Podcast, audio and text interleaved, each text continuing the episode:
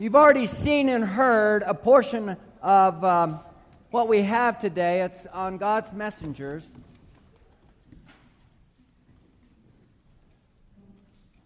You could consider this time period in the life of the people of Israel their dark ages.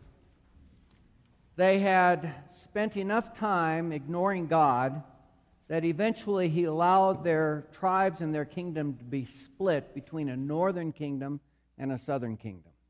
And the northern kingdom contained tw- 10 tribes of the 12, and then the southern kingdom included Judah and Jerusalem. They were all down in the southern portion.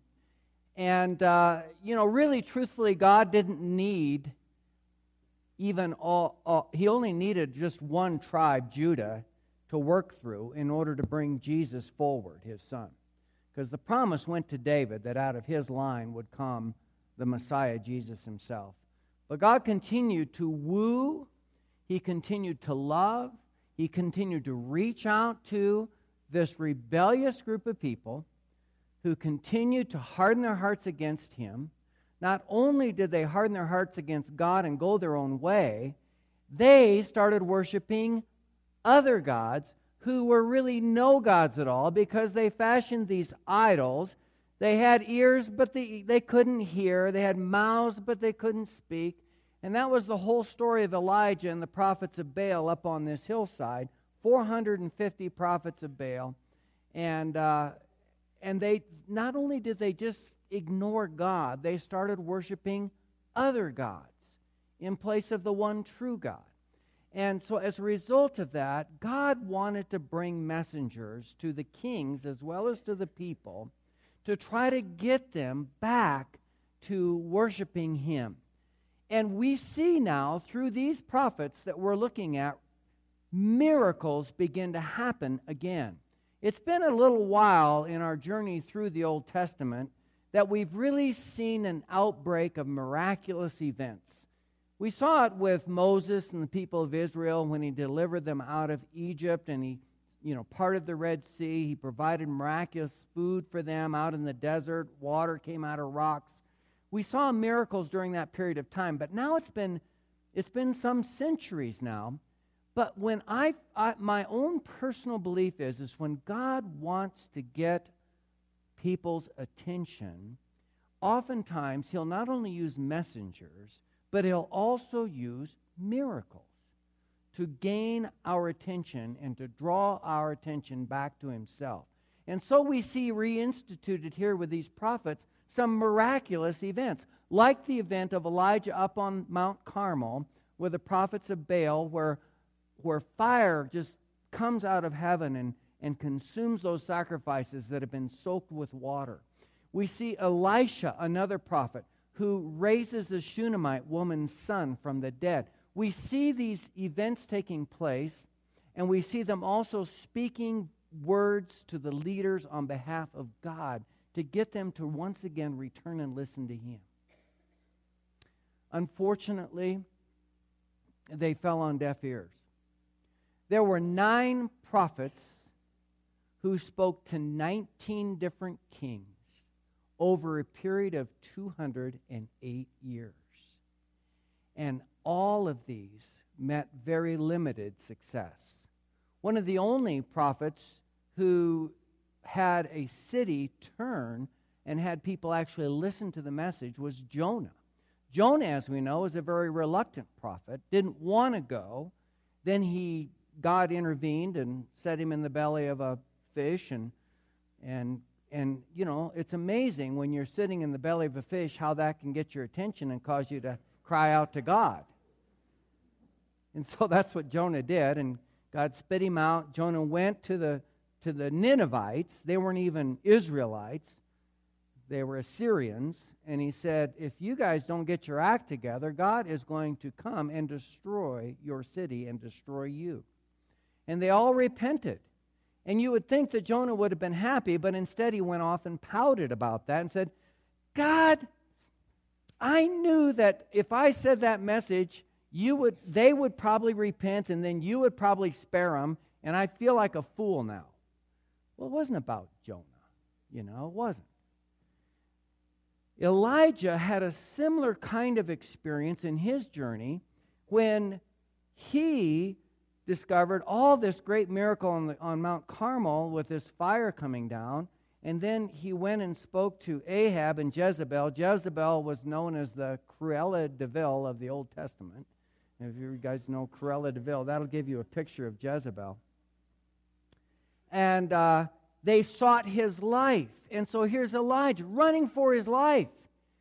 And he's uh, in a cave and he's pouting and he's crying out to God. And, and that's where we have this great uh, illustration of the voice of God. If you've ever heard of the still small voice of God, that was with Elijah when he was in a cave and he sent an earthquake. He sent this great wind. He sent all of this this uh, shock and awe and boom and, and all that noise.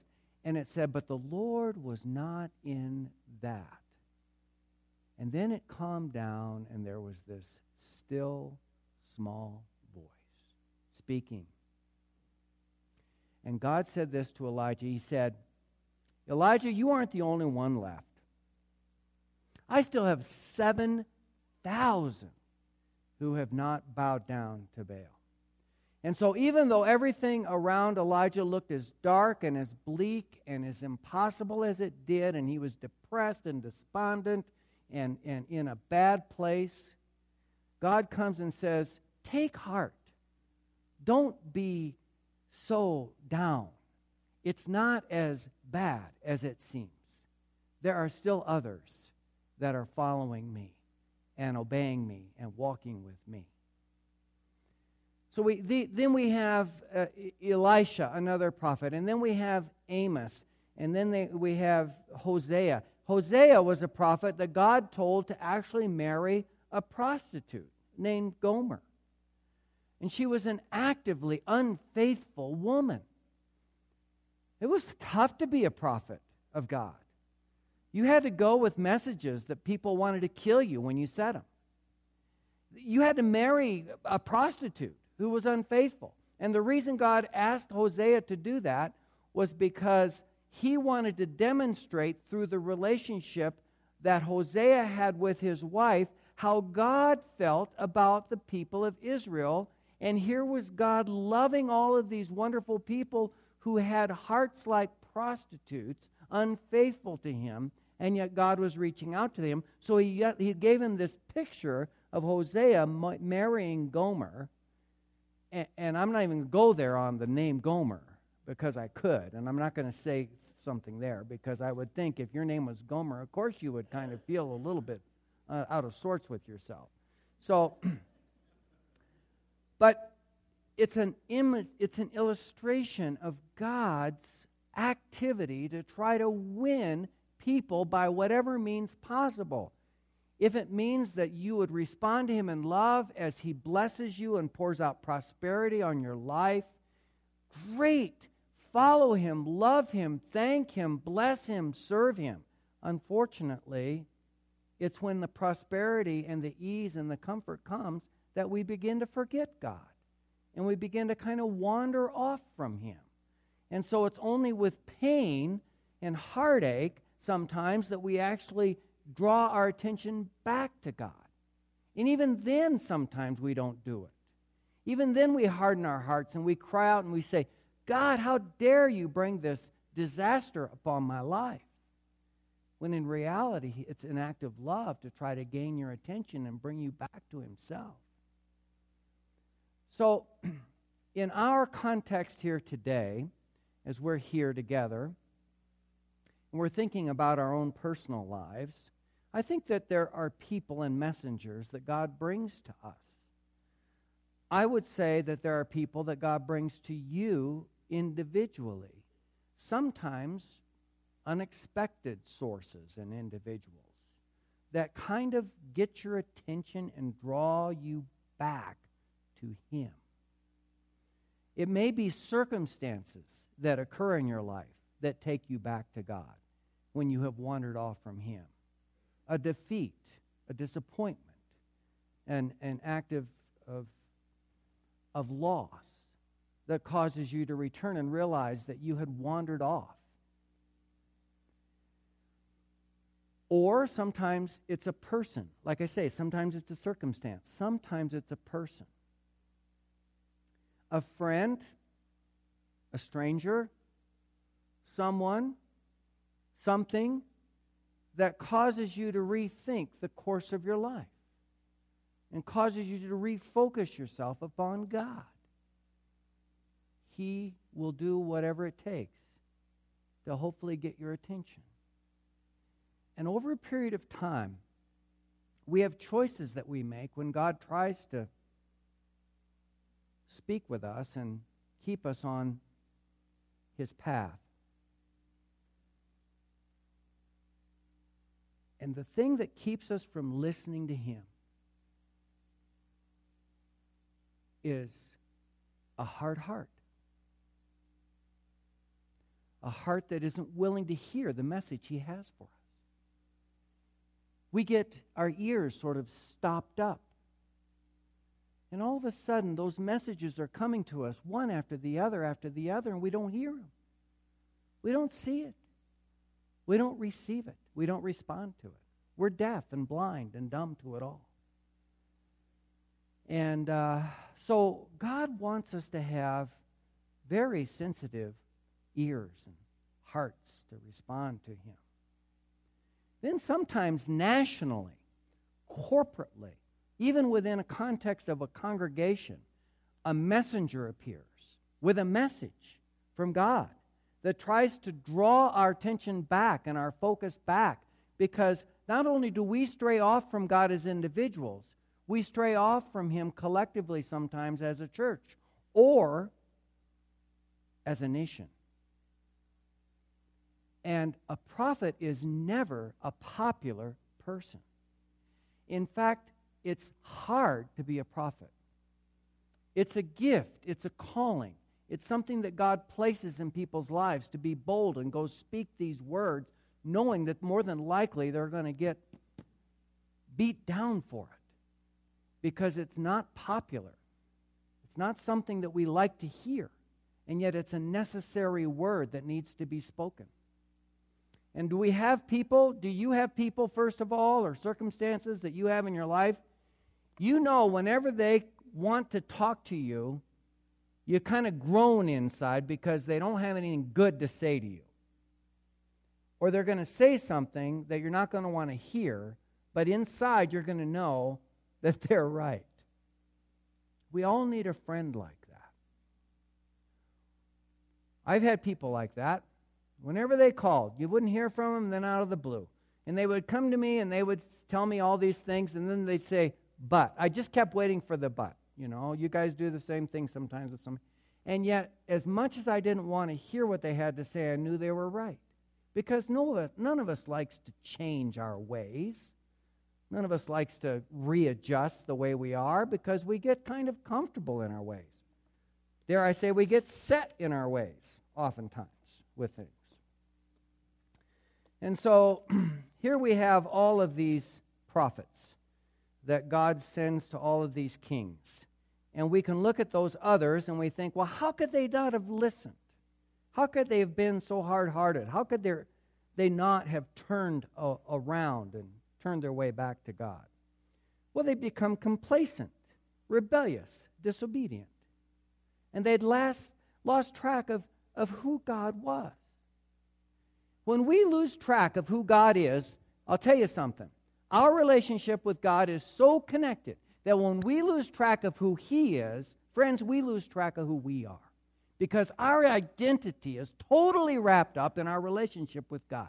Who we are, our relationship, how we're to live, how we're to act, how we're to think, how we're to feel, how we're to forgive.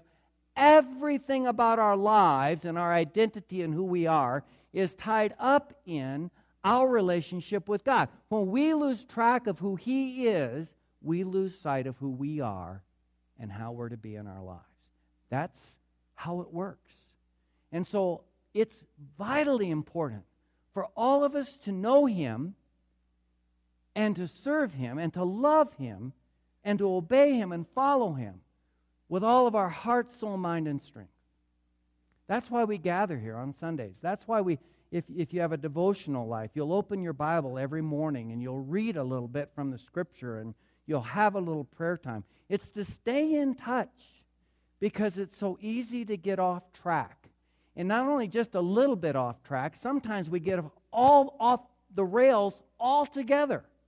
And we're way out there somewhere. God's Spirit will keep nudging you back, keep speaking to you. And we might say, Lord, I don't want to hear it right now. I don't have time for you right now.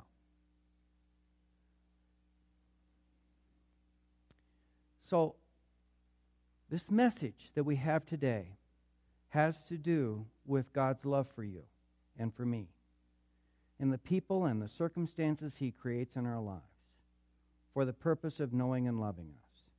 He has given us much, and to whom much is given, much is required. We know that that is true. This is also a message of hope today. It's not a message of gloom and doom. You see, because we're not to be discouraged and to think that we're the only ones left who are trying to worship God or walk with God or serve God or love God. There's, there's a multitude of people walking with Him. And I hope that you would number yourself among those and say, Count me in. I'm one of those. I'm one of those people that, in spite of how dark it gets around me, in spite of whatever the circumstances are, whatever anybody else is doing in, in this world around me, or in this life, or in this culture, in this setting, in my family, among my friends, whatever else there is going on around me, no matter how far off others might be, I will be counted among those who walk with God, who love Him, who serve Him, are sold out to Him. This is the one and only life that I have, and that's the way I'm going to live it. Lord, I pray today that as we see this message of, of your messengers, who you sent to one king after another after another, messenger after messenger after messenger, you sent plagues, you sent famines, you sent war, you sent hardship, you sent bad kings to try to gain everyone back to yourself, whatever it took. We pray, God, that each of us here today would refocus our attention upon you, that we would embrace those messages that come from others and circumstances in our life that we don't like to hear, but know we need to hear, because it's all for the purpose of bringing ourselves back in line with you. And for anyone who is straight off, who this morning sits here and is aware that that's where they're at, their, their thinking has gone to bad places, their lives have gone to wrong places, their attitudes have turned sour, their, their, their experiences are just negative all the time, and all they see is dark around them. It isn't dark because you are with us. You have your people, you have us, and you want us, Lord you so desire to have a relationship with us. And you'll do whatever it takes to bring that to us. I ask this in Jesus' name. Amen. We're going to receive our offering now.